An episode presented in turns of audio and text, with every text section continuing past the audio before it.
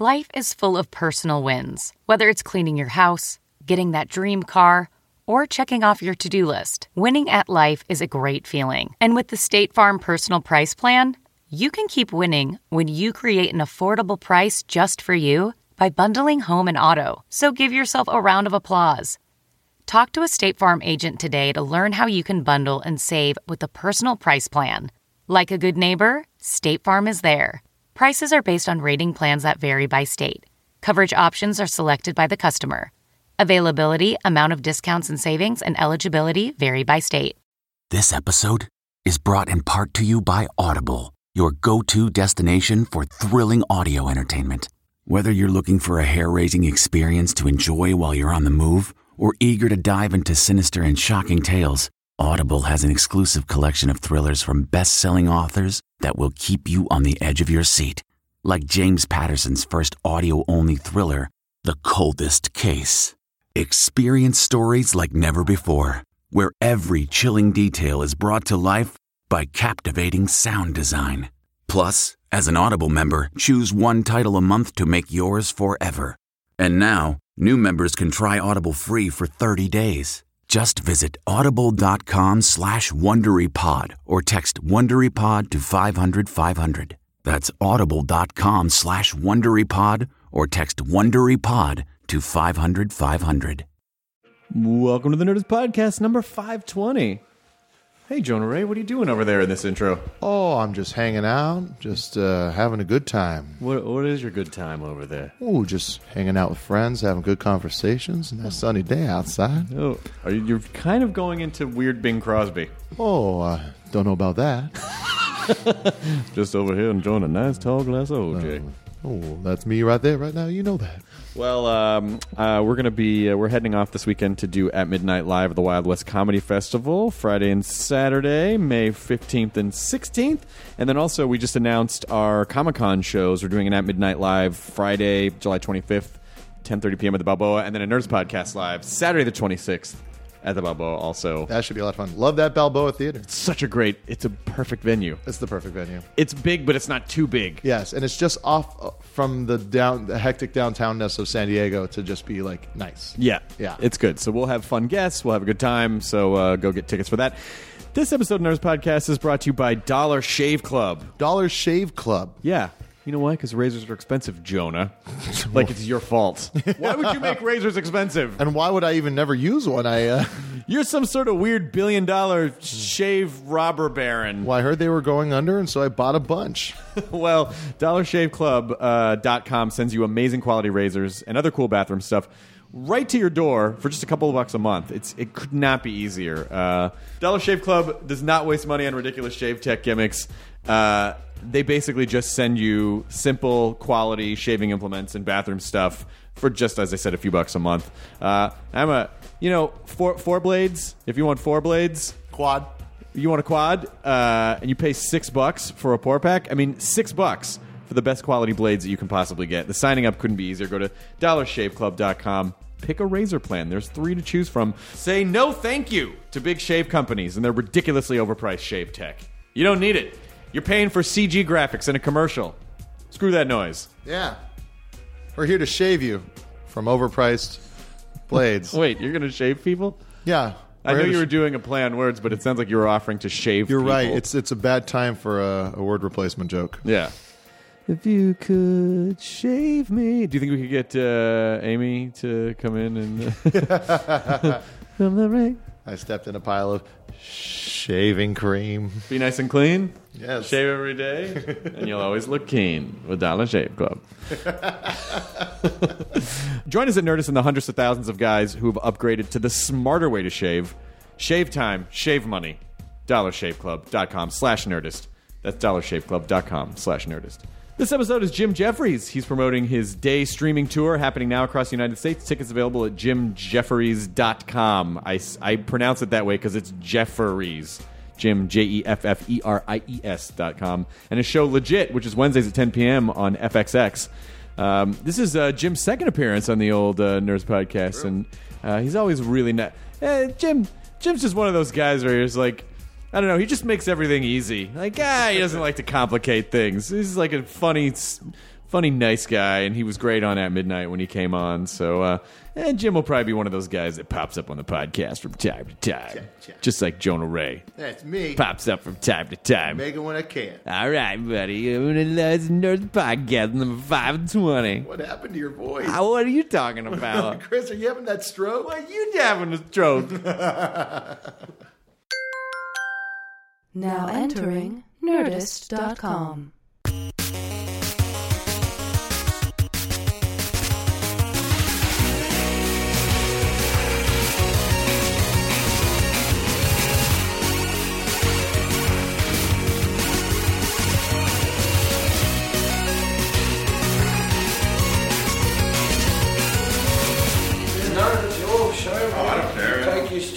I'll sit on this old school assembly job. Doesn't matter what country. And we have these in Australia, same ones.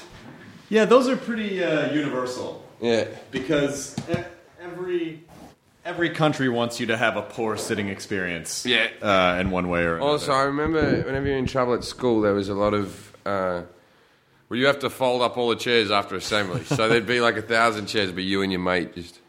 Just folding, Yeah. putting, putting them on big carts and pushing them over. Because no teacher ever ever um, folded up the chairs. They were just banking on there'd be a couple of bad kids every Wednesday after assembly.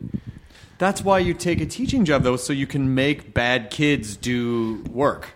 Did you ever get the? Is this the show? we doing this? Yeah, yeah, yeah. Okay. Yeah, did, you. Good. did you ever get the cane? No, no, no, no, no. We never. I never got the cane, which is great because I, I went to Catholic school too. Yeah. But they were not. Uh, it was not a corporal punishment type of thing. I had the cane. I got the cane in a very weird way. Um, Mr. McKibben. It sounds like an STD the way you say it. Yeah, I, I, I got the cane. Picked up the cane. But the, the it was all on Australian TV, and this is we're talking like 1989, maybe 1990, and the news was like this. It was like, and as of next week, the cane will be illegal in all schools across Australia. So they were just itching to right? get those but last they gave few. It, it was like when they were trying to bring the smoking ban in. Like you can smoke indoors, but as of Friday you can't smoke. And so everyone was just smoking inside. just blowing it on the walls. People who weren't smokers were trying to get it in. So, so when they said like there was, they were just itching to cane kids around my school. There was like I went there and I remember there was a line for the cane. Record number of canings. Yeah, like, and this was just at that time of the day, like they were coming and going, but there was four kids in front of me. 'Cause- Well, okay. In my grade school, we had there, there was a paddle. Yeah, There was a paddle, and rumor has it they would drill holes in the paddle to So, cut down the- on the wind resistance, yeah. Uh, but I never received the paddle. But you got caned. I got cane. So you go into the office and he said, "Put your hand out," and then I got three canings across the hand. oh, on the hand? Is that how it works? Yeah, across the across the fingers. Oh, oh, that part of your finger. Oh, yeah, yeah. Fuck. And you'd get a welt across there. Um, but the thing was, like, you'd cheer up, and the teacher was a pretty sadistic sort of guy, and he just sort of stood there and just went, "Dry your eyes. You don't want the other boys to see." you." Like, I was like, oh, I, I went to a, I went to a co-ed school, but the, there was other boys waiting to get hit. Sure. So he goes, "You don't want the other boys to see you crying, do you?" And you're oh, like- just taunting and you. so he gives you like 30 seconds and you go, yeah, okay. And you sort of dry your eyes and then you walk out. And, but this is the thing I wouldn't have had my life any other way because that was a kick ass story, especially to tell like girls that were a bit younger than you when you're in school. like a girl that was a year below you, because this happened to me like in year seven or year eight, which is like the start of like a sophomore Yeah. or a freshman or whatever Okay. you call them over here. And so just say, yeah, yeah, I got the cane. uh, wasn't like when you young kids came into this, and to show your welts around the schoolyard and go, didn't hurt that much. it was a badge of honor. yeah, it was a real sort of. What thing. do you have to do to get the cane? I was being insolent to a teacher in class. So they could just hit the shit out of you for that. Yeah, I Uh. was I was kicked out for talking back. Oh, but see, I was caned by the, a teacher that wasn't even there, who was just in charge of caning. Oh. Like that wasn't his only job. He also did science. oh sure, science and executioner. right, but he, he, he brought me into uh, yeah he was one of the teachers that that that told me kept on telling me uh, he said something to the effect of like John Lennon's um, auntie said to him you'll never make uh, money out of playing guitar Yeah. said something like you'll never make money out of telling your jokes so why don't you just shut up or something like that he said one of those sentences was Very. And now my mother was a school teacher at my school, um, and maybe ten years after I finished school, her car had broken down, and I was in Sydney for whatever reason. So I went to pick my mum up from her work, and I waited at the front of his office. you know. And then, then I, I went. He goes, uh, oh, "Hello, how are you? I haven't seen you for." He's super friendly, and I went. He goes, "What are you doing with yourself?" And I went. I'm, I'm making I'm making a living out of telling jokes, right? Like, like You all revert. These, all these years I'd built up in my head totally of revert what to I would kid. say to this man. Yeah, it's impossible. And then he said, "Your mother said you would. Congratulations!" and he couldn't have been. No, you don't understand. You said that this wouldn't happen, and this and fuck you. Just fuck you. Yeah, just I want you to grumble and walk away like, ah, why, why? I don't know how I thought it'd play out in the head, but in my head I thought he'd be like, damn it, I was wrong. You know? Oh, okay, you get to cane me now because uh, this is how this works. Yeah, Mr. McKibben or McKinnon, McKibben or McKinnon or something. He's probably dead by now. That's very, it's very possible. It's very possible. It, it, I mean, like you know what you've just described. You'll ne- they cane you. You'll never make money doing this, and then just cue Pink Floyd's "Another Brick in the Wall." Just like, way to keep kids down. But, but do you? do, do you do you think that? Um, do you think that? Have we Uh, announced who I am yet? I'm Jim Jefferies. yeah, yeah, yeah. Well, well, I don't think we've done that in this podcast. well, there's an intro that we tack. I have on a TV show on FXX, 10 o'clock on Wednesdays. Yeah, ten o'clock Wednesdays, FXX. Uh, but the um, I wonder if is it good to be challenged in that way, or is it like I, sometimes I think it's you should never do that. But then at the same time, something about you was challenged by that, and then so that you went out and did Yeah, it. I think there's got to be a little bit. I look, my whole life, and this as sad as it sounds, is sticking it up people. Do you use that term in this country? Yeah, yeah, No, no, we don't. But yeah, I know what you mean. You know what I mean? It's just like eh, like uh, the easy way, the mo- more common modern way of saying it is haters are your motivators. That's what the young kids say now. Yeah. But I love it when I I found out that with success, money wasn't as exciting as I thought it would be. I thought having money would be a big deal because I grew up poor. Yeah. And then when I got money, it's nice money and it helps and all that type of stuff. And I much rather have money than not have money. But I thought it would be a wonderful, amazing experience, and it was it wasn't as- Like, like every morning, you just get up and jump out uh, out of your bed and just swim through a pile of money. But it's also that whole thing. I can buy whatever I want to a certain extent. Now, I, you know, like the other day, I was looking at like something in a comic book store, which was like a, a predator head. Right? and I went, I could just buy that. When I was poor, when I was poor, I wouldn't. And but then your brain goes, "This is how hoarding starts." Now, Oh, yeah. Now I'm going to have this shit in my house. Well, it's it's it's those fantasies that you have when you don't have money and you go, "Oh man, if I had money, I could buy that predator head." And then when you can, you're like, "What am I going to do with a predator, predator head?" exactly. with the nine other predator heads that I bought. And what's people going to think when they come over? They're going to think I'm a bit of a jerk who bought a like like. The important thing is we can never be happy. yeah, it's so, so I, but I, I have found a little bit of happiness in, in the, what they say, the best revenge is living well. Anyone who says that you would never make it or, or says that something you do is shit or some, like even with my TV show now, when, when I got to the second season, I felt like I stuck it up a few people who said oh, the first season wasn't that good or something. You know what I mean? And I, I really believed in the show, and, and then you know, it's I think I, I think it was um, Judd Apatow was saying that his his entire career in an article recently has been revenge for freaks and geeks being Oh. cancelled. That's amazing. Yeah, I mean, I com- a hundred percent. uh, Part, you know, the the whole reason that I started all the Nerdist stuff was partially like, well, you know, I just want to make stuff that makes me happy. The other part was like, for years I couldn't get work, and you know, agents didn't want me. The business was done with me, and it was just like. e- Every rejection was like, "Fuck you! I'm gonna make my own thing." So you can Yeah. go fuck you. You can just go fuck yourself, okay? It's the same, I would go for audition after Mr. audition, McKibben. and in the end, I just wrote my own TV show. Yeah, You know I mean, I mean? I thought I'm not going to audition anymore because there's, there's, there's never been on a call sheet. We want a slightly overweight, pale Australian. That has never, that has never been the description of a character that any American has sketched down. If an, if they want an Australian, he's going to have sandy blonde hair and he's hey dude, go-" like I don't know. Yeah. I have an American accent for some reason. Yeah. But but it's That's how never, bad we are with and our then, Australian But my casting. agents are always like, "But you go in there and convince them that you're the guy," and it's like, well, it's the, you're behind the eight ball already. So That does not happen very often, by the way, where you can convince them that you're the guy. Yeah. Like they have an idea in their head, and the second they see you, sort of like you know, uh, they say like you know, human beings will decide within within seven seconds whether or not they want to have sex with someone. Yeah. when they meet them, it's exactly the same thing in the casting process. You would have to essentially. Uh, I, I feel like you would have to dematerialize and phase your body through the wall and back and be like, "Look, I'm a wizard." For them to go, "Holy fuck, we have to have this Yeah, guy." exactly. Otherwise, they've pretty much decided. and I'm, I look, I cast people for my show, and I'm ex- as bad as they are. Well, from their point of view, from their point of view, they don't have a lot of time. They got to cast something. Yeah.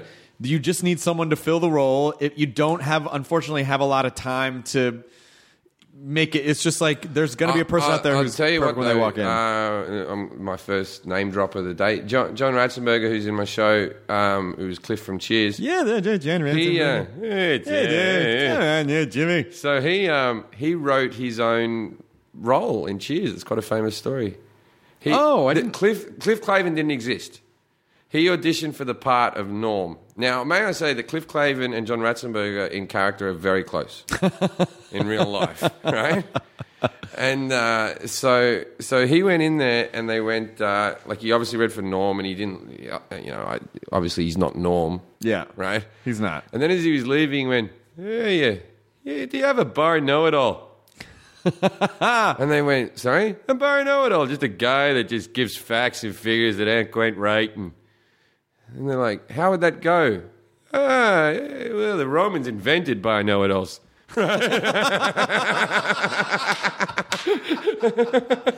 That's fucking incredible. And they wrote the part in for him. That's fantastic. Oh, that makes me happy. It makes me happy because it al- it's always nice when a performer gets even a molecule of power in a business where you essentially most of the time. I, I have I have a. John Ratzenberger story from about ten days ago. So this is this is quite fresh. Um, I was I was in Kansas. I'm on tour at the moment. I was in Kansas doing a show. John was off in Kansas doing uh, so like a Comic Con. Mm-hmm. Now uh, there's thing that we have at work where look, I'm I'm a taken guy, but you still look at all the female extras and you make a mental note within seven seconds whether you'd have whether you'd have sex with them or not. That's just these are twelve hour And you- twelve hour days. You file it away. You were not going to do anything, but you just file it Yeah, away. Yeah, you'd like to f- go, all right, if I could. Uh, yeah. And I've made it, I, I have a decision now at work whether a girl is too young to sleep with, right? Because I don't want to sleep with them too young. Sure. Right? And this is, this is my gauge. When she meets John, does she recognize him from A, Cheers, or B, as Hammy the pig from Toy Story? Is Hammy the pig too young? The Tammy the Pig's too young. young. You gotta Cheers. Yeah, but they it, they really do. They go, okay, you don't know that guy, Cliff Clavin from Cheers? What? And then, and then like, what? I don't know, what? And then he goes, hey, Woody, there's Buzz Lightyear. And then they lose their shit, and Right. you're like, oh my God, you're Off the young. list. Um, Off the list. so anyway, he was doing a Comic Con to sign pictures of the pig, I guess, right? And he, he- you know, he's a real people person, so I think he just enjoys the meet and greets. And I thought he could talk all day, you know. And uh, so I, he rang me, like he started sending me texts that I didn't know he was in town. The text started going, "Hey, you know, there's a good barbecue place on Fourth. I love you have to read his text in that voice. and I'm, have like- I'm reading his text, going, "What is he really following? Which town I'm in, and telling me?" Well, and then I, and then, then he goes, and then um, he goes, "What time's your show? I'm going to show up, right?" And then I went, "Oh, right, he's in Kansas. Oh, you don't expect to bump into him in Kansas." He shows up at the gig, and he goes, "Oh, yeah, I've been signing pictures all day with Margot Kidder." right, Lois Lane, the original. Yes. And uh, well, not the original. There's another one. There's probably 90 of the TV series. But um, so he goes. I invited her to the to your gig, and she was really excited to come. But she's so fucking. She's so fucking crazy that I, I just stood her up. Oh no! Oh, Ratzenberger! Standing up Margot Kidder. He goes, I asked her in the morning, by the afternoon, I was like, I'm not going to a gig with her. right? No. So, So now Margot Kidder is just stuck in the middle of Kansas and, somewhere. and, and also, may we add. Clark? that Is Clark around here?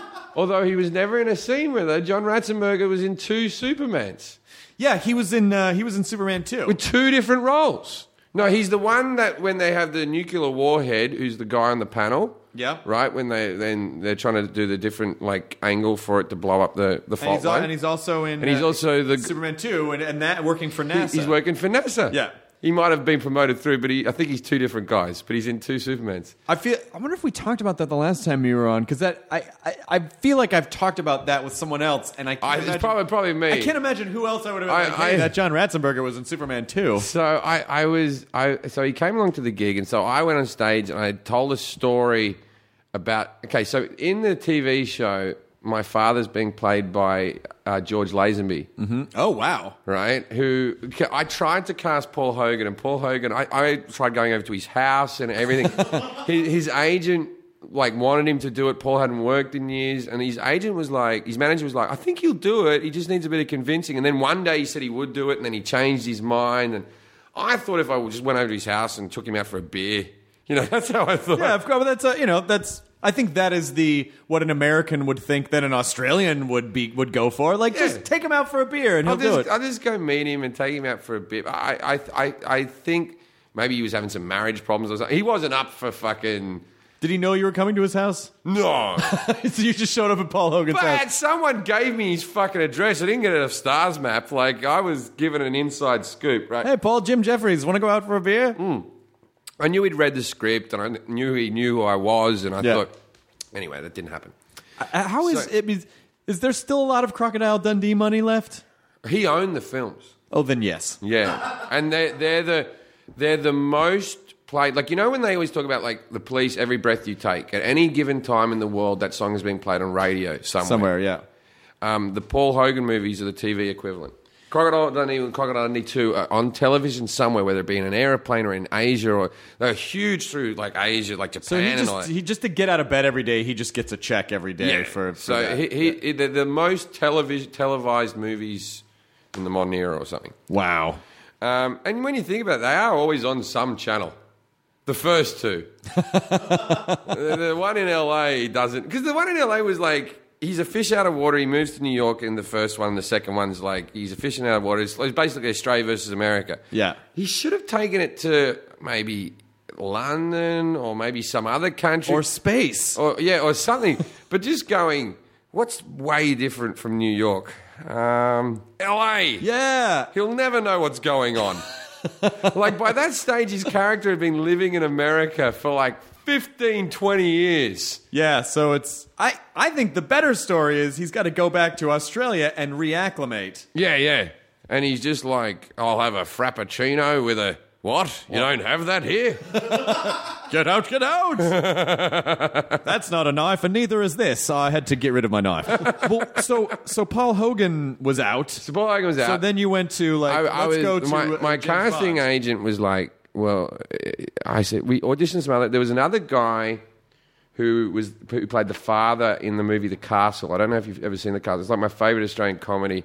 Oh yeah, the guy at this his house. Yeah, The House. I Yeah. oh my god, I think I saw that when it because that was like the '90s, right? Yeah, it's a funny film. It was Eric Bana's first movie. Eric Bana had like four lines in it. Wow. Yeah, I and Eric Bana was still a stand-up comic, and now he's like, well, he's been a bit cold at the moment, but he became a big Hollywood star, didn't he? I don't think I knew that he was a, com- a comic. My first ever gig when I was 17, I did an open spot. Eric Bana, and I didn't do another gig till I was 23. Eric Bana was the MC. How was he? He's an impersonator. If you go on, there's a lot of comedy impersonators. It's a lot of like Arnold Schwarzeneggers and stuff like that. But he's he's it was that's probably why he did Chopper so good. Like his impersonation of the, the guy was real.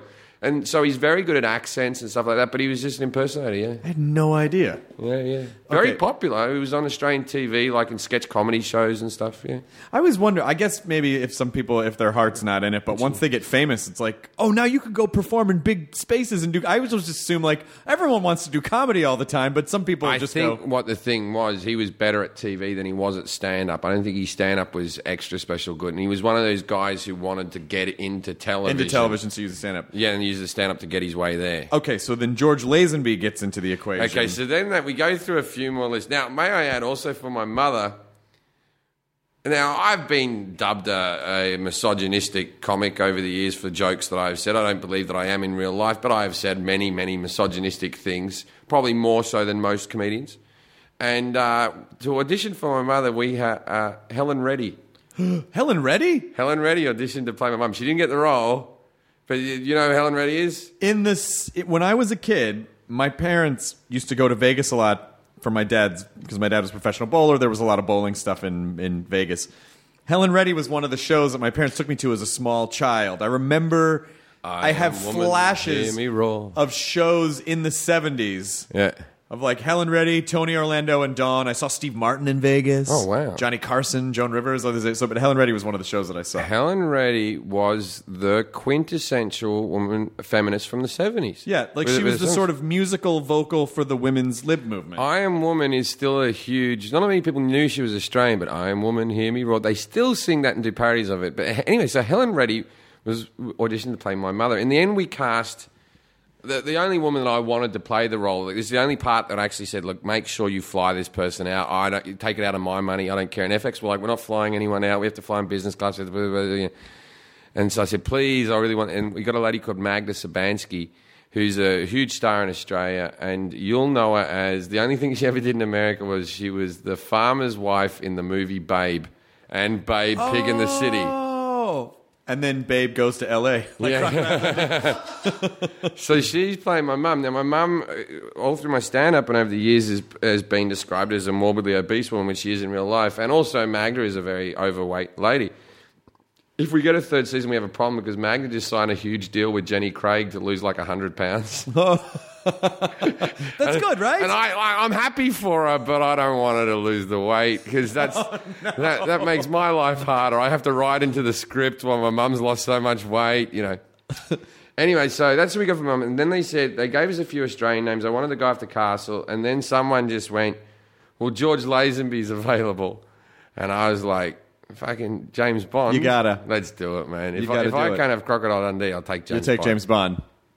So, I mean, Crocodile Dundee is really the Australian version of James Bond, right? um, yeah. I mean, Yeah. you, can see how they're pretty And similar. so, and so, so Lazenby, I, I, I told this on a podcast the other day. I think I told him, but anyway, I'll tell it again. But it's um, Lazenby. I'm sitting next to him the first day I met him, and I said, "Hey, hey, George," because I, I, old man, I didn't want to be rude or anything. Yeah. I said, "You ever fuck a Bond girl?" right? And he goes, "Be easier to tell you which ones I haven't fucked." wow! Right? And then he goes, "They all come to the conventions." Oh, So you got to think, got to think that George is the only one out of all the James Bonds who still goes to the conventions. It is like he's- But all he's the figured it out. All the women, they only really do those movies. There's, uh, some of them, obviously, are bigger stars, Halle Berry and stuff like that, and people who have gone on to things. Sure. But for the most part, they're one and done. They're normally like the equivalent of a Victoria's Secret model who gets this one gig and then they never act again. I hope he had sex with Denise Richards like last year. Yeah, but he hasn't had sex, like in a Motel Six. Oh, like in a small town. yeah, like a at convention. a convention with the, all of his headshots on the side of the bed. Ah, he's trying to say He's- shaken, not he's- stirred, while he's hacking wearing up. he's a- wearing the tuxedo where he's done a sketch from the day before. no. Oh wow. so so this this is so so so I'm I'm, I'm the, this about the third or fourth day I've heard every every story that George has told me every woman that he's fucked. I had a great nickname for him because he told me a story once that went like this. It was like. Oh, yeah, yeah, back in the 60s. He was the number one male model in the world in the 1960s. So it was like Mad Men back then. Also, in the '60s, people were ex- just just giving it away They left just and giving right. away- Everyone, every human being. Our generation is the worst. There was the generation, the 70s of free love and all that type of Yeah. stuff. And then the 80s was like, you know, hey, we've invented the pill. We can all fuck each other. Yeah. Right? Yeah. And then the 90s came along and, hey, none of that. Don't do that anymore. right? Where they were just every time we turned on TV, it was AIDS. Right now, in 2000, it's like we've sort of forgotten about AIDS. Kids are all taking pictures of their genitals and they're all having threesomes. We've gone back. Our generation was fucked over sexually worse than anyone. I was Oh, terrified. I was terrified of sex. I had sex with one girl who I think was a virgin, got tested. I went and got tested. She probably had sex with one other guy. There was no nothing wrong with her. Since then, I've done some extraordinarily risky stuff, where where I would have thought that I would I should be just drop dead as soon as I walk out of the room. But it was the AIDS thing. They really we used to have this thing in Australia, this advert for AIDS in Australia, which was the Grim Reaper, and uh, the Grim Reaper was bowling. And He's holding his what is he? The scythe. His sai in one hand, and his and his big cloak, and you couldn't see like a skeleton face. And then he, he was bowling. I'm glad the Grim Reaper finds time to go bowling. Yeah, but what was he bowling? The pins were made out of people who had AIDS. Oh, And- Jesus Christ! So, so there was all these pins, and it was like AIDS can affect anything, and then the ball was just knocking people. It can affect anyone, right? But then there was like little kids, and then there was like grand. There was like a grandma there with a cane, like ah, the ball hit her. like, like you wouldn't do an ad like that now. We we used to think that you could get AIDS like shaking people's hands. Or sharing the same bowling ball. Yeah, like death. yeah. Not the case. And de- but death would just he was bowling for AIDSy people. Now, was that the uh, now uh, uh, the are, the commercials in Australia are a little more blunt than Yeah. they are here, though. Oh I yeah, think. cigarette packets are just pictures of lungs destroyed and hearts and and and like a picture of a guy with a stroke. oh God. Yeah, and it's, you know what? I'm all for the cigarette bans and um, that cigarettes are bad for you and all that stuff. But the adverts for me go too far. Just focus on the lung cancer, the one that people really get done, or the one with the eh. Yeah. Focus on that guy and the lung cancer guy. Stop telling me I'm going to lose a foot. I've known, I've known so many people, and no one's lost a fucking foot. Right? I know in the ad you'll show someone who's lost a foot and they're putting their foot on and they're like, How much do you want to smoke? I've lost my foot. But I just think like like soda could have the same arguments as the foot. You- more people lose their feet from diabetes. Oh yeah. Uh, Well, you know, how many people a year like choke on a corn chip or something? Yeah, You it's know what I like mean? okay, I get the lung cancer, I guess the eh, and besides that, the one now with like the the the one's ripping its tooth out. Like, how much does it cost for a pack of menthols? And why does that advert really focus on the menthols? He's I like, think- pack of menthols, please. I think people accidentally buy menthols. Like, oh, I didn't see the green. God Yeah, damn it! yeah. What am I supposed to do with this? So anyway, I'm sitting in the chair. Oh, this is what my nickname for George. So George would tell stories that goes like this. You go, oh, yeah, I was at a party. There's just naked women all over the floor. Peter Sellers' cock was over there. John, John Lennon's cock was over there, and you, we were just you just you just did whatever you want, Oh my God! right? god! And then I and then I, so my nickname for him is Bi Curious George, right? which is which is sweet, and he doesn't quite get why I call him. What are you? Well, Bi Curious. What are you talking? Anyway, so this is my favourite story, and then I'll get back to the John Ratzenberger in Kansas story in a second. Sure. So I'm sitting in the makeup chair, and on one side of me I have John Ratzenberger, on one side of me I have George Lazenby. Okay. And they're trying to meet some common ground. Uh, John doesn't chase tail. He's got a wife and other stuff. George still tries to chase tail, right? And he goes, uh, "Hey, George, uh, where'd they make that uh, Majesty's Secret Service?" And he goes, "Oh, I was all over Europe, mate. All over Europe, everywhere." Oh yeah, I love Europe. Uh, my favorite place is France. You like France? It's my favorite place in Europe. He goes, "Oh yeah, I fucking love France." Oh yeah. Well, what's your favorite bit of France? And then George went, Well, there's a place in Italy where you can fuck the prostitutes by the side of the road. Oh Jesus Christ! That's his favorite bit of France. Of Italy, in Italy. A place in Italy where you can fuck the prostitutes by the side of the road. Favorite now you place. got you got to also picture that there's there's three makeup and hair people in there who, who, who are all women in their late twenties, early thirties, just just fluffing our hair. just-. And I and I go, when you say by the side of the road, George, are you like just on the tarmac, or are they in fields? you need to elaborate. Yeah, I, you can't just say that because I'm just pitching just just John like fucking next to George next to roadkill. Just Anyone Fine. here? It's the side of the road. yeah, yeah, it's Sure, it's great here being in Italy, France. Just- it's- there's so much. There's so much that you. I don't know if it's good or bad, but to be, he must be in his late 70s, right? He's mid seventies. Yeah, Mid 70s. So at a point, I don't know if it, it's good or bad to be at a point in your life where you can pretty much say anything because people are like, he's old. Because that to me is sort of like, that's the near the end of the road. Like Yeah. you almost kind of want people to be like, no, get offended because I'm still young and vibrant and threatening. Not old and like, oh, yeah. you- when, when you, crazy when you hit on a young girl, you don't want her to go, "Oh, bless you, I'll kiss you on the cheek." Yeah. Oh, you know what I mean? No, no, you no, I the really want to put it in you. Come on. Come on. There- There's uh, so anyway, so I'm at Kansas. I'm on stage. I'm doing a bit of, "Eh," and uh, John comes out and goes, eh, "Enough!" And the audience loses their fucking shit, right? Because we're in Kansas, Right. And then afterwards, I finish signing and all that. By the time I finish doing photos and everything, it's past midnight. And John goes, "Ah, yeah, we got to find some barbecue while we're here in Kansas, right?" And uh, so he, he he rings around. He finds out that there's a place 20 miles away from where we are, so on the real outskirts of Kansas, there's a barbecue place that's still open. So me and John Ratzenberger, we travel out to fucking. This is like 10 days ago. we travel to the outskirts of Kansas we go into this barbecue place, which is the food was all right, but it was like a cafeteria. You had to get a tray and then go, Yeah. and I'll have some cornbread, and I'll have, some, and they put it all like so good. yeah, and it was like that, and there was no, it was there was no one really in the restaurant. It was like it was way on the and so, and then there was a bar next door that was attached that you could walk through this restaurant into this bar, right? And I said, oh, let's go get one beer and we'll go home. Right, we go into the bar to get a beer, and it was like a scene in a movie where the needle on the record goes. "Er." Now, it was only black people in this bar, like, and about fifty of them. But it wasn't like I've walked into like black clubs in Manhattan where there's hip hop music playing and stuff like that. It wasn't like that. Every black person in this bar was over the age of sixty, and the music was like, "Let's get it on." Oh, yeah, yeah. And they're all sitting there having a good time. Super black, like weaves everywhere.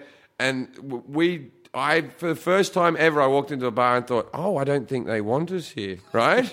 and John didn't, hey, let's go. And then, like, we went up to the bar, and the lady behind the bar was like, you boys want to have a drink here? And we're like, yeah. I think I was the first Australian to ever walk into this room, definitely. But right? you have Cliff Clavin with you. No, but that's the whole thing. I was going, John, we should get going. And just, and John's like, yeah, maybe you're right. And then one of them goes, Nom!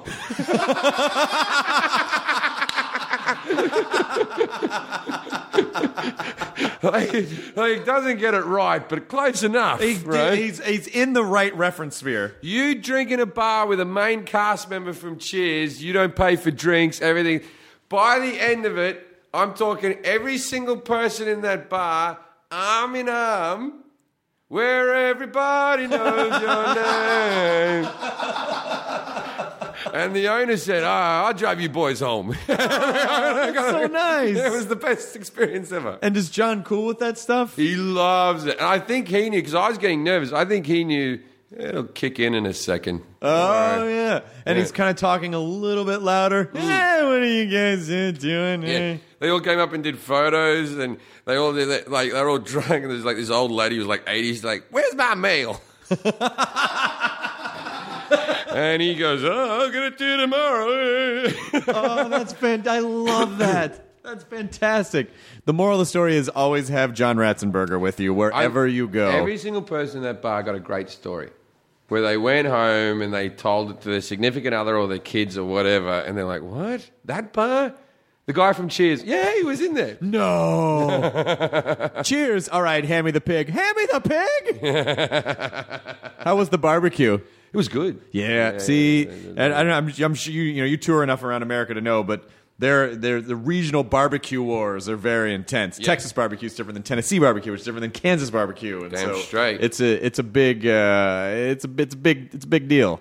You made me want barbecue now. I know now I want it too, but Yeah. there's not I really just did great that- barbecue in LA. I LA. just did that thing where I salivate. Oh, ah, Baby Blues is all right. Is it good? Yeah, Baby Blues is Haven't good. been there. Yeah, yeah. Then I should not say that there aren't things when It's, I haven't. it's a bit more costly, but that's the only one that's like a proper. What?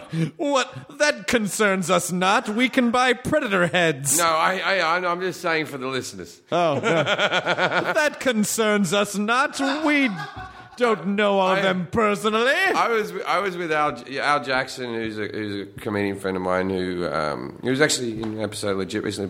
But um, me and Al were uh, out drinking in Miami, where he lived, but he'd just been on the road for like a month or something, like he'd been supporting someone. And he'd just come back from somewhere in the Midwest or something, and he's back in a bar in Miami, and we bought two shots and two beers, and it came to like twenty four dollars, right? Pretty reasonable, Yeah. right? And he'd been away for too long, even though he lived there and he lost his shit. he went, "Are you fucking kidding me?" Twenty-four. Yeah, yeah. And I'm like, "That's the normal price in this town. That should be like four dollars." I remember once going to to a, a, a, a in in one of the Carolinas or whatever. No, maybe not one of the carols. Something deep in the South, like in Alabama or something like that. Right? It was a problem.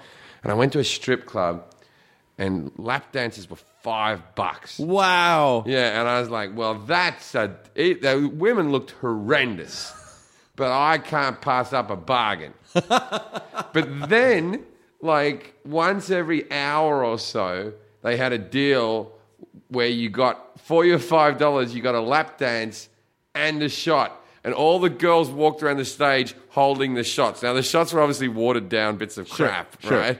But you're like, oh, I gotta fucking. And this girl just rested in a cesarean scar and flicked it into my mouth. Five dollars, well, I don't know. She, she sort of did it there. She goes, get down to my legs. And then she went like that. and then just spilled it. It just, no, I put my mouth over it. I sort of went, thank you. for- uh, thank you, thank you. This has been the best night ever. I appreciate I everything better you do. go back to my Hampton Inn or whatever small town hotel. I got I got a new theory on strippers. This is a bit, so I'm not going to lie to you and say, but it's a new bit. But it's basically whenever you go to female strip clubs, like you to female male strip clubs, they all just dance around poles and you want them to do disgusting things to each other. Yeah. women don't want that. Women want to see a guy in like a fireman's outfit who can dance. Or a guy in a tuxedo who can dance, or whatever, and then he'll take all of his clothes off, and he'll still have the fireman's hat on, or he still have a like a, a a tool belt, Right. Because even when you're naked, women want to know that you have a job. Well, what about the in Vegas? All of the this strange.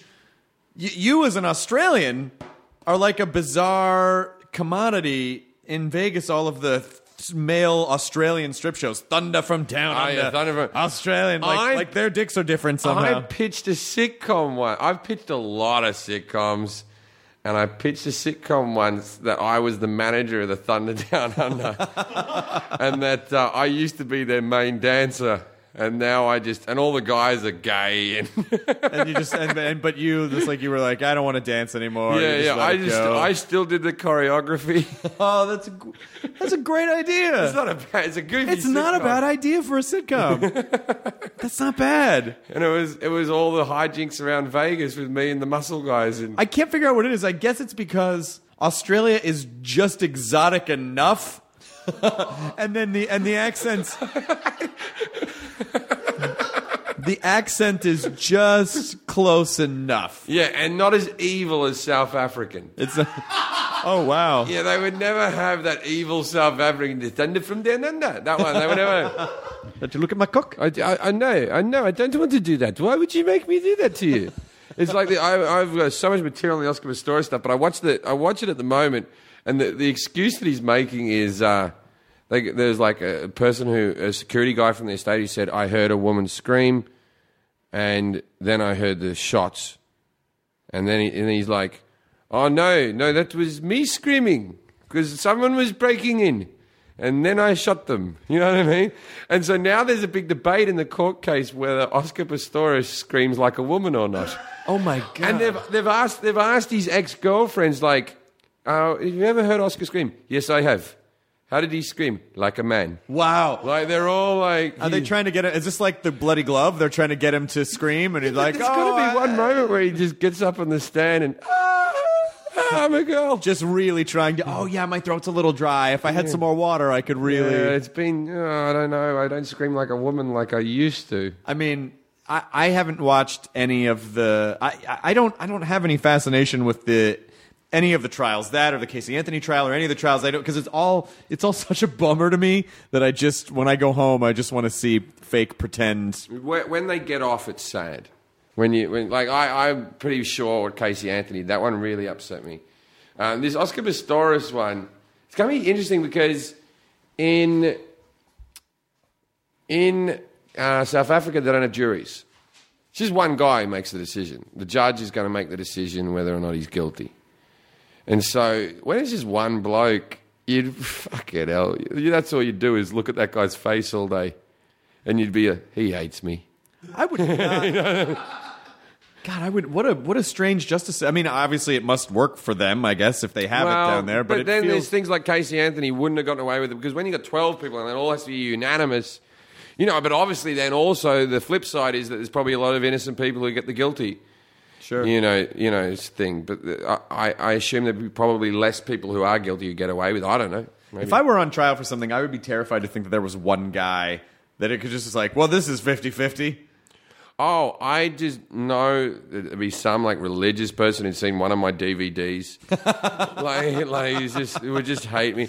I have this really crazy irrational fear, and I think it's probably just from watching a lot of I don't know Law and Order or something when I was a kid. But the uh, that you are on trial for something and you really didn't do it, Yeah. and no one believes you, and everything you say just makes you sound guilty. I I have this theory at the moment on on uh, yeah, when you're right and everyone else is wrong, right? Like so, Fred Phelps died the other day. Yeah. Right now, I'm an atheist. Right, he was probably the most hateful person that ever lived. The West Western Baptist, West- Westboro Baptist. Westboro Baptist. The guy who used to protest in front of uh, gay people's funerals and soldiers' funerals because he thought the war had something to do with us being too nice to gays. Something, yeah. I don't, He was so strict. He used to just make up things from the Bible that he decided were like his deal, right? But what if he was the only one who was right? Oh no! like and, and, and like like he was right, and and we're all wrong, and then like so what is he just? It's just him and God in heaven, and, and God's just going. You're the only one who got me, man. I. that's what he was hoping. Yeah. But right now, he's probably uh, skewered on the end of, of large demonic uh, sp- uh, cock spit. Yeah, or as I think, he probably just didn't wake up and. And then that was it Yeah, forever. him. I would like there to be an afterlife. I really would. I would like there to be an afterlife Wouldn't that be nice? just for a minute. It'd oh, you don't want a whole afterlife. Yeah, where there's just an atheist sitting at a desk like this who gets to tell you you're wrong. I feel like I should, I should technically host an afterlife. Yeah. Like I should do an He's just show. a guy who just a woman rocks up in a burqa and goes, "Hey, you wasted your time. There's no." Sorry, and then that's it. And then you just, vanish. just no, just you have a minute to think about it. oh no! All these choices are. Damn you- it! Just flashbacks of every Sunday that you fucked up because of religion.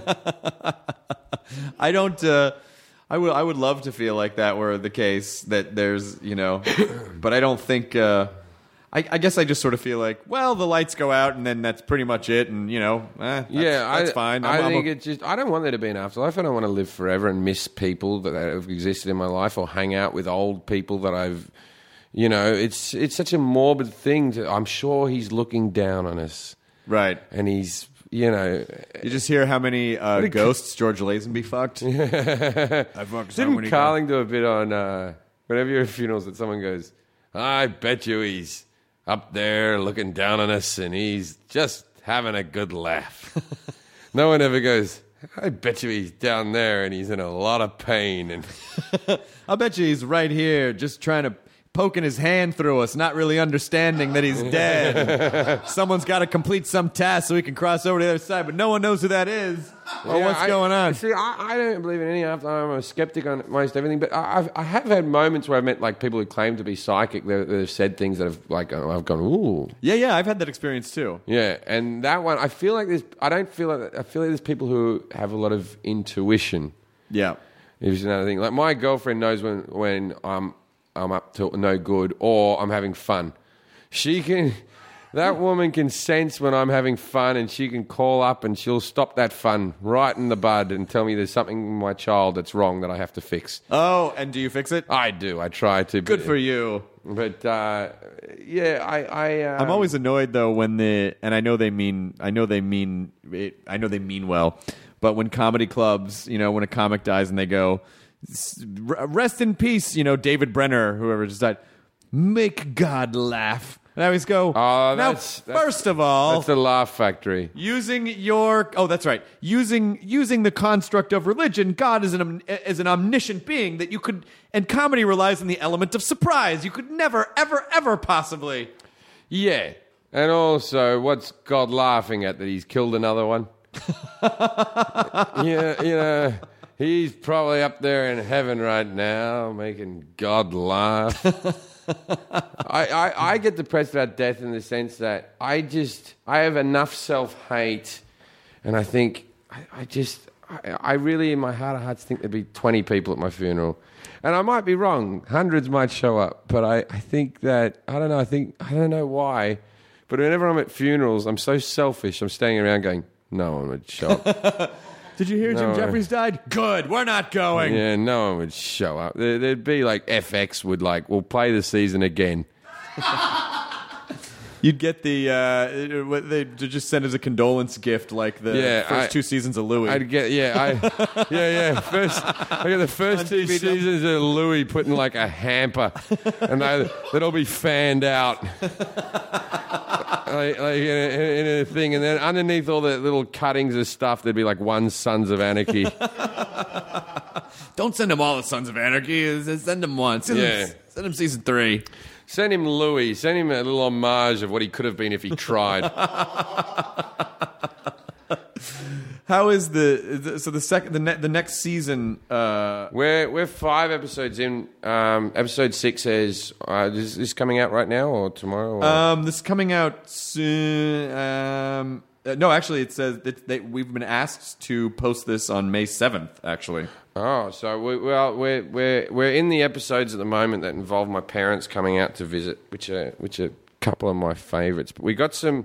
Since I'm on the Nerdist, and I did say on the Joe Rogan podcast that you guys are the least nerdy people I've met. I don't take that as an insult.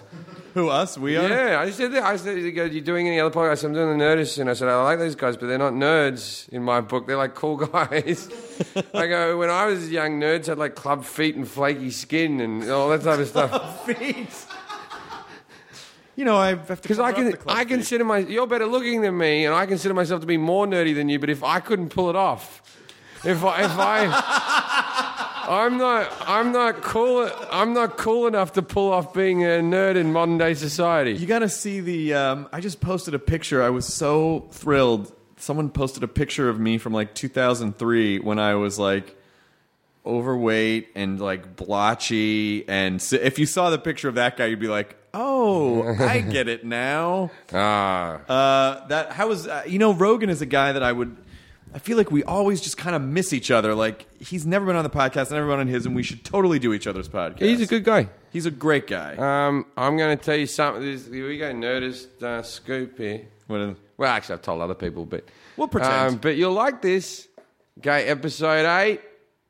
Carrie Fisher. what? Boom. What? And you know how you get her to be in your TV show? Turns Ask- out you just The ask. ask her. Yeah, I'm sure there's a lot of people that don't ever like. Oh, we could never get them. Why not? She's not playing Carrie Fisher. She's playing an actual part. Yeah. Um, but I, all the scenes were with me, and we did. I spent twelve hour days. I chatted Star Wars. She, I have a signed in my pinball room. I have a signed um, 1977 Star Wars almanac, right? Like the little like no annual. Yeah. Back to the Future almanac. The, the, Anyway, so- the Gray Sports Almanac. Yeah, uh, it, it like it like a proper one, and I framed and everything. And she wrote um, on the cover. She's, you know, quirky woman. She wrote to Jim Jeffries, the Dark Lord of Extreme Foreplay, Love and Pussy. Carrie Fisher. I mean, listen, it's so nice that It's got to be a one-off. it's so right? nice that Princess Leia dis- included love and pussy. Love and pussy. It says, I don't want you to just have love or just pussy. I want you to have love and pussy. Love and put, and it's weird when you hang out with her. 'cause She's, I actually got you guys probably heard of a webpage called The Force, right? Where they just talk about Star Wars. And Sure. Star Wars. Allegedly, I was on Opie and Anthony, and I blew something. All that happened was when I was with Carrie Fisher, she said to me that she's going to, for six months to London to film a new Star Wars, right? Yeah. And I thought that wasn't news because I knew she was going to be in the new Star Wars, right? Yeah. But then the six month thing was meant to be like a big. Jim Jeffries announced she'd be there for six months. So that means she's doing a major role. Right. Right. And so it's like I fucking ruined Star Wars. I just, my Twitter filled up with, what the fuck, man? And fucking tell us more. And just, and I'm like, that's all I know, really. Well, at least no one got mad at you for spoilers. Yeah, but wouldn't you want to know that she's in it? That sounds like a good. well, no, but they already knew she was in it. They'd already. They just didn't know how much. They didn't know how much. Um, and I did some mean joke. She's very nice. I, I, I said that the, episode seven's meant to be straight after episode six. I said, I don't know. There must have been some disturbance in the force where everyone started looking like Palpatine. this can't be like the next day. I mean, there's a. whoa! What just? They just, show, they just use old footage and then whoa! What just happened? Oh no! Or, or oh, oh, like this is the scene. Hey, Han Solo, Leia, Luke. That that was a terrible fire. The, the Death the Death Star is just basically like it just it's just like an aging ray. They just like, oh, it doesn't destroy worlds. It just makes everyone older by a She- lot. When you chat, like, have you met her? Have you had her on the podcast? Or anything? I've never had her on the podcast, but I was pitching a show with Mark Hamill, Right. wh- That we were going to produce for Mark Hamill, and Wait. so I know I know Mark. When you chat with her, you forget that she's Hollywood royalty. Fucking way royalty. Yeah, royalty, right? I was sitting there and I was telling stories on Jimmy Kimmel show, and I told a story about my mother. And actually, last night I was actually on the Jimmy Kimmel show again. I, uh, my mother actually rang me up after I told this story and went, "You have to apologize. You have to go back on the Jimmy Kimmel show and tell America that you're a liar." Oh wow! And I went, What are you talking about? I watched that show, you just lied.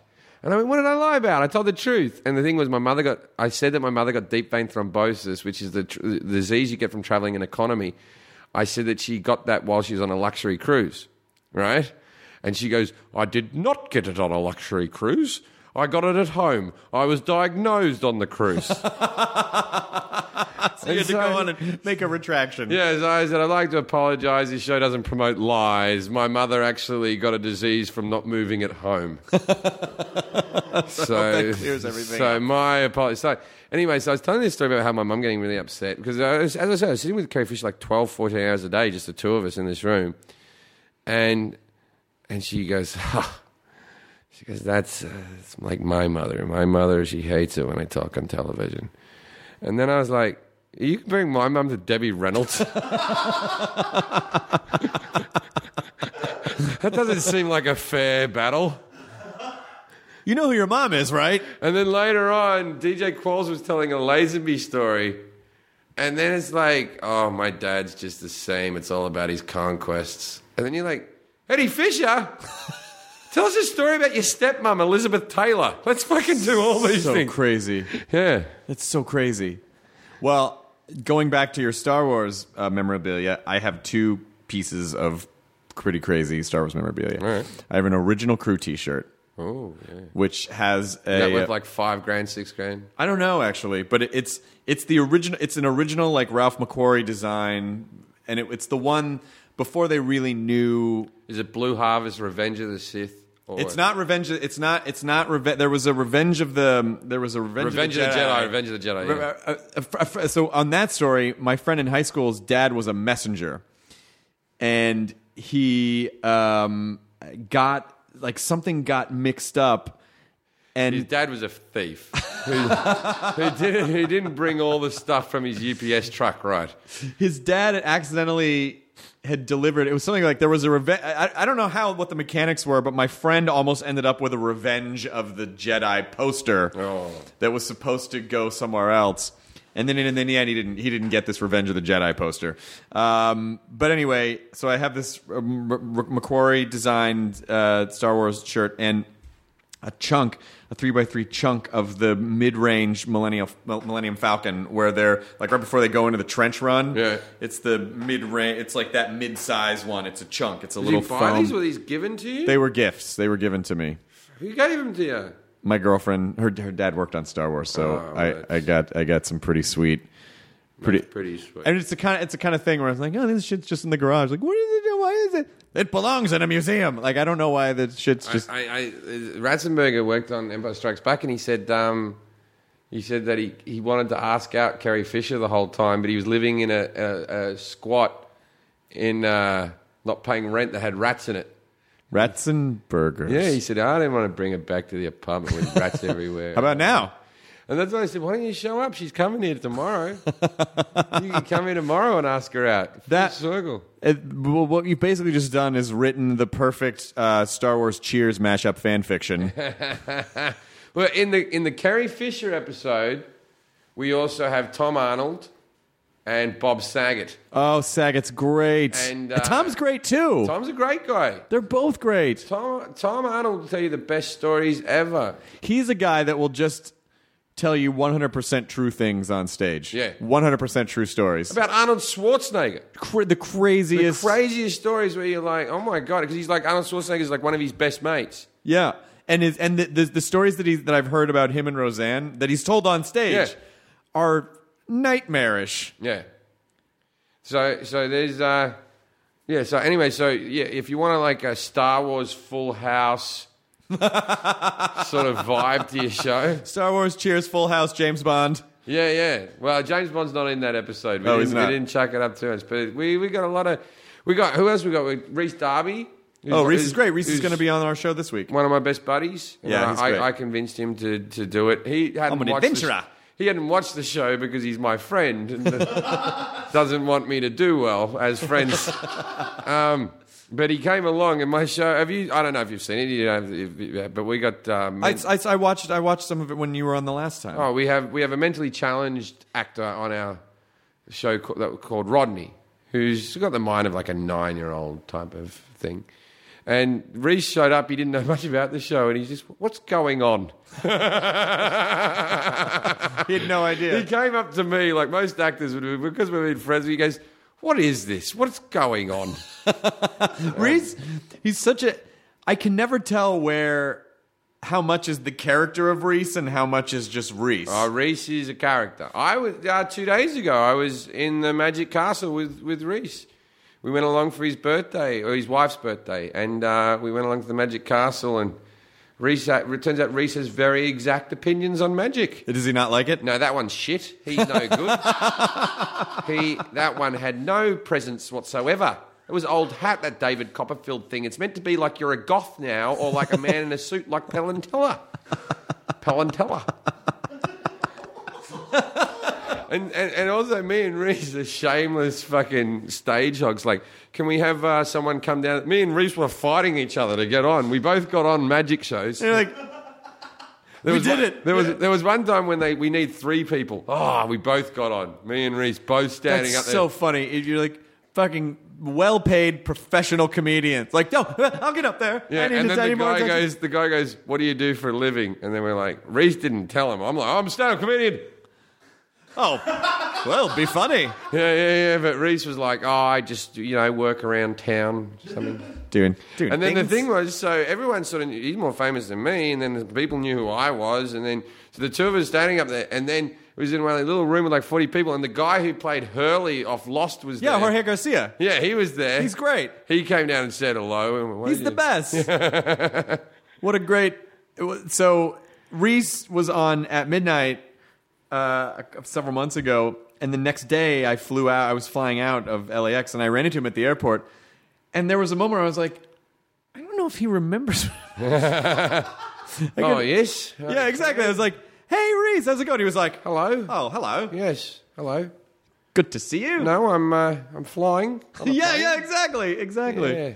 Okay then. Yeah, that's that's exactly how it went. I'm thinking, Yeah, I've look. I've known him for twelve years, and similar every time I see him. he's do- I, I- think he's going to do the podcast tomorrow. I have to initiate the hug.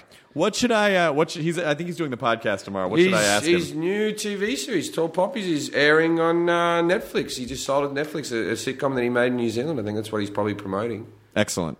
But uh, he's very excited about that. And just asking about legit, and he's, yeah, it's- get another What we really want to talk about is legit. Your appearance, your turn on legit. I have a storyline for him next season, which I can't say what it is, obviously, but it's going to be fucking awesome. It's the best thing ever. I told him about him at the Magic Castle, and he goes, I don't think I'll be comfortable doing that. um, but yeah, I I, uh, I knew Rhys.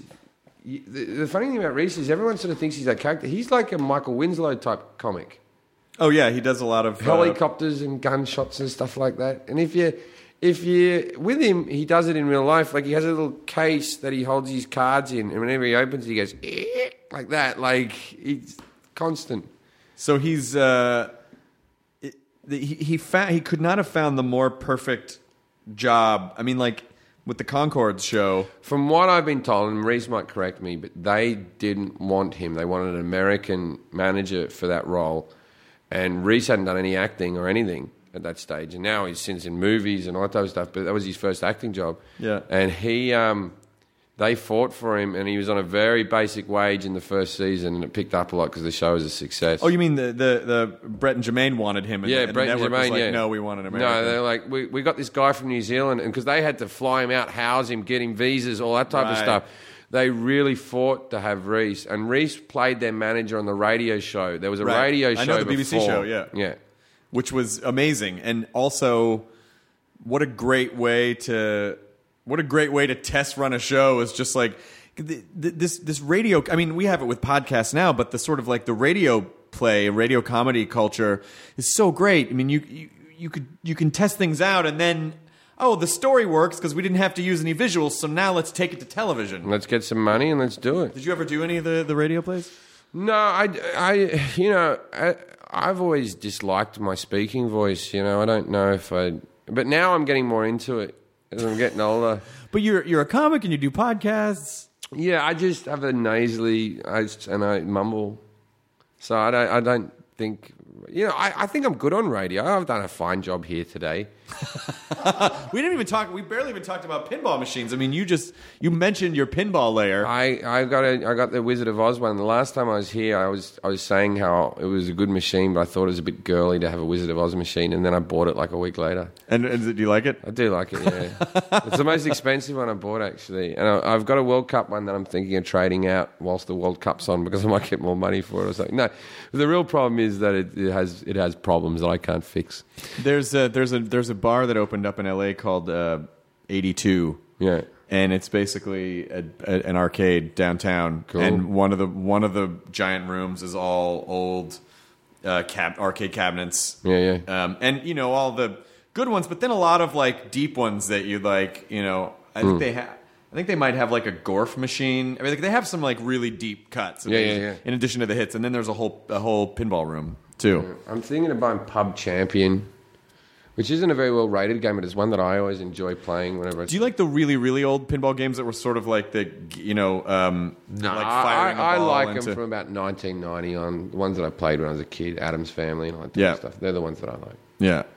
And uh, I, I have a theory now at the moment on you only like things when you you when you're young. That's why I want to buy a Predator head.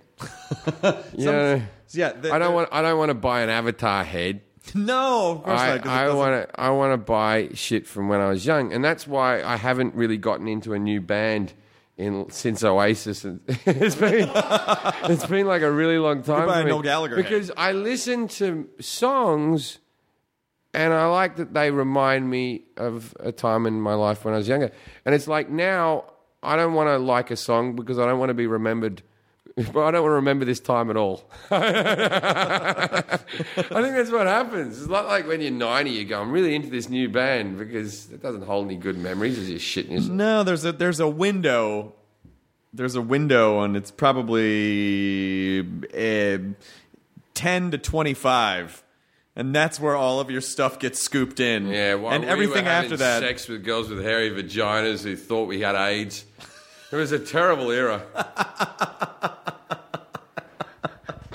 That's, That was the 80s and the 90s. I didn't get a laugh out of him on that one. I thought I thought that deserved something. I was trying to crack- talk down the deepness. Oh, what are you writing? I cut down stuff for the site. Oh, okay. Yeah, What, we does this cut- get edited down? Does it? Or? A little bit, just a little bit, usually just a little bit for time. But I found that um, I was, I have this theory, and I really still have to go through all the notes that I just, I don't write well if I just sit down and write jokes. No, I don't. I don't. I, not even with my TV show. I have a writer's assistant.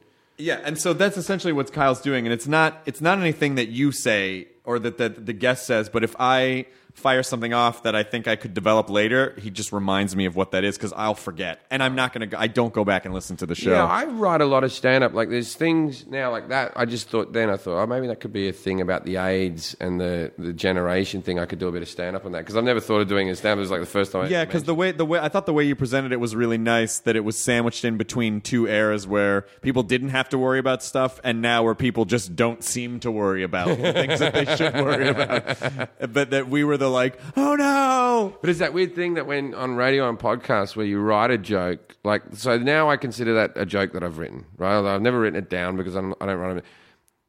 And then people are like, "Yeah, I heard you do that's It's not a new bit." And you're like, "It, it really is. It really is." I- Just because you heard the the I find the number of people that do that is is is really small. Because in the in the beginning of the podcast, I was spinning stuff that I would riff into longer bits, and I was really worried, like "Ugh, someone already already heard this on the podcast, and, Yeah, they- yeah. and it wasn't really. I I think as long as you.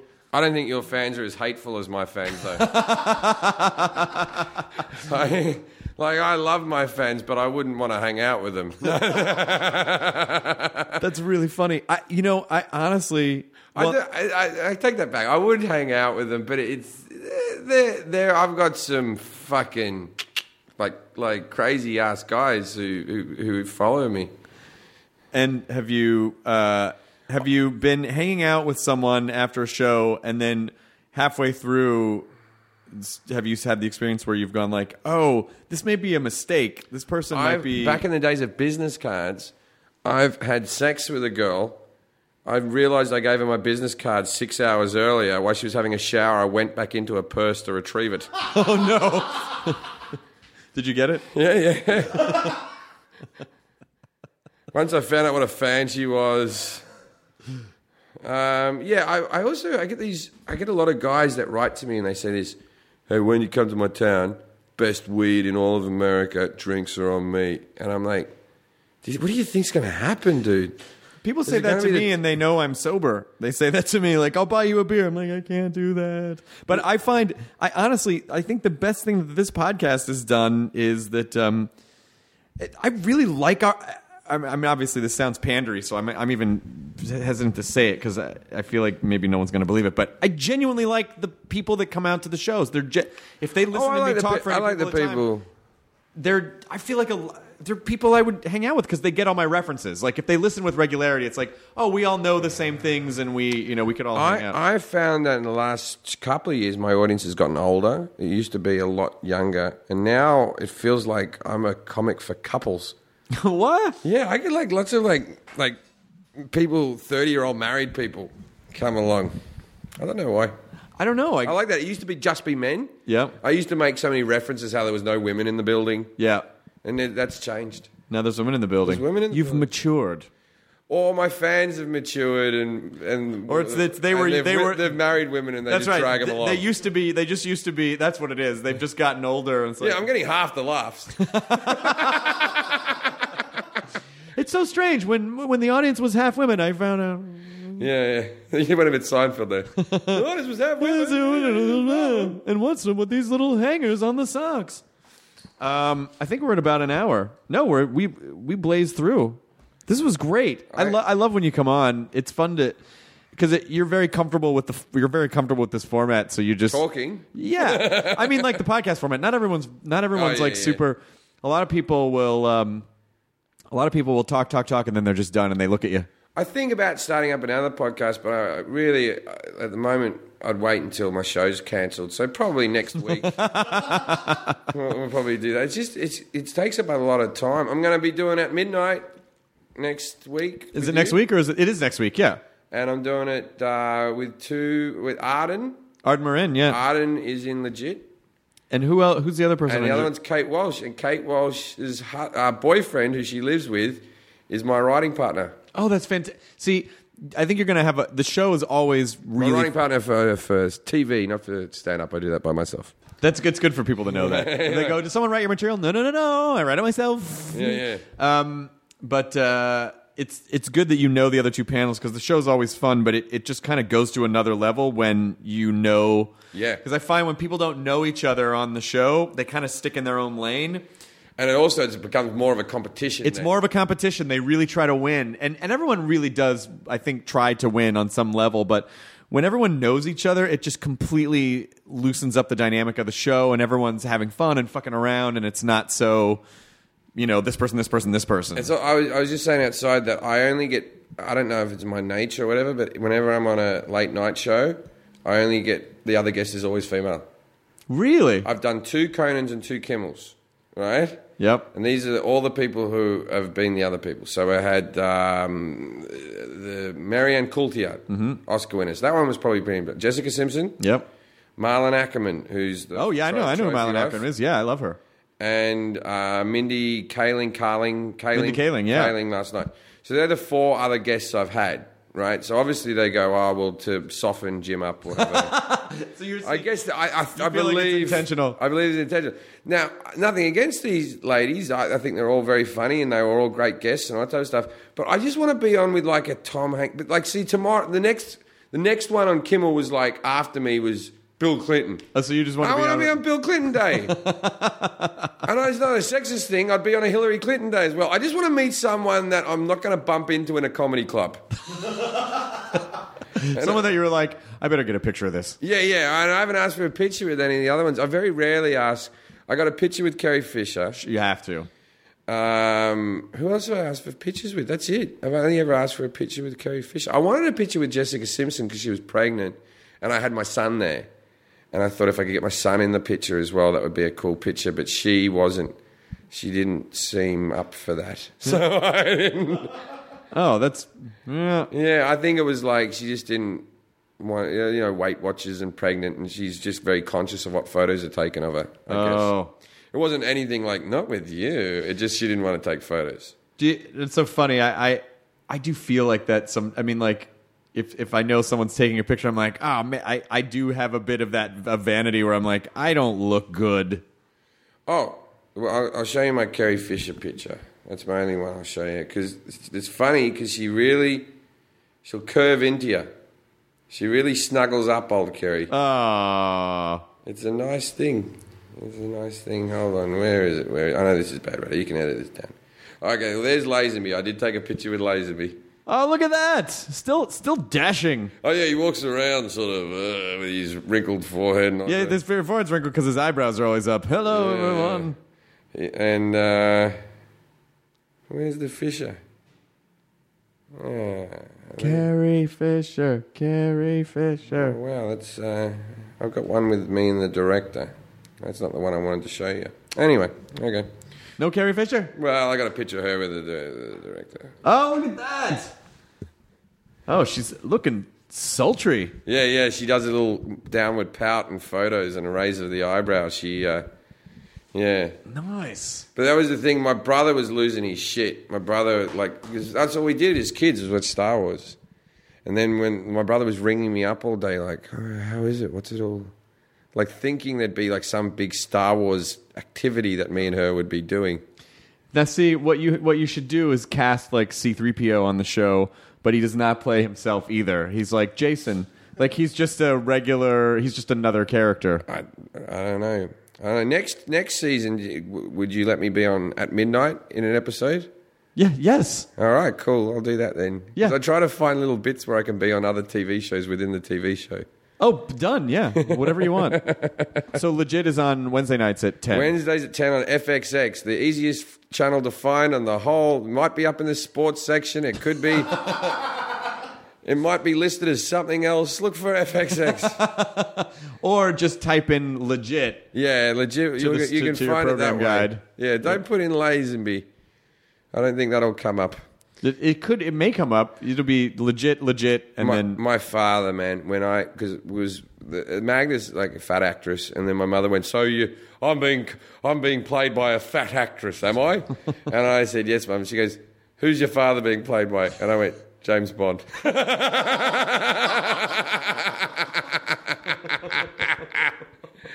and so my dad, he didn't even know who George Lazenby was. He doesn't. get- He knew Roger Moore or whatever.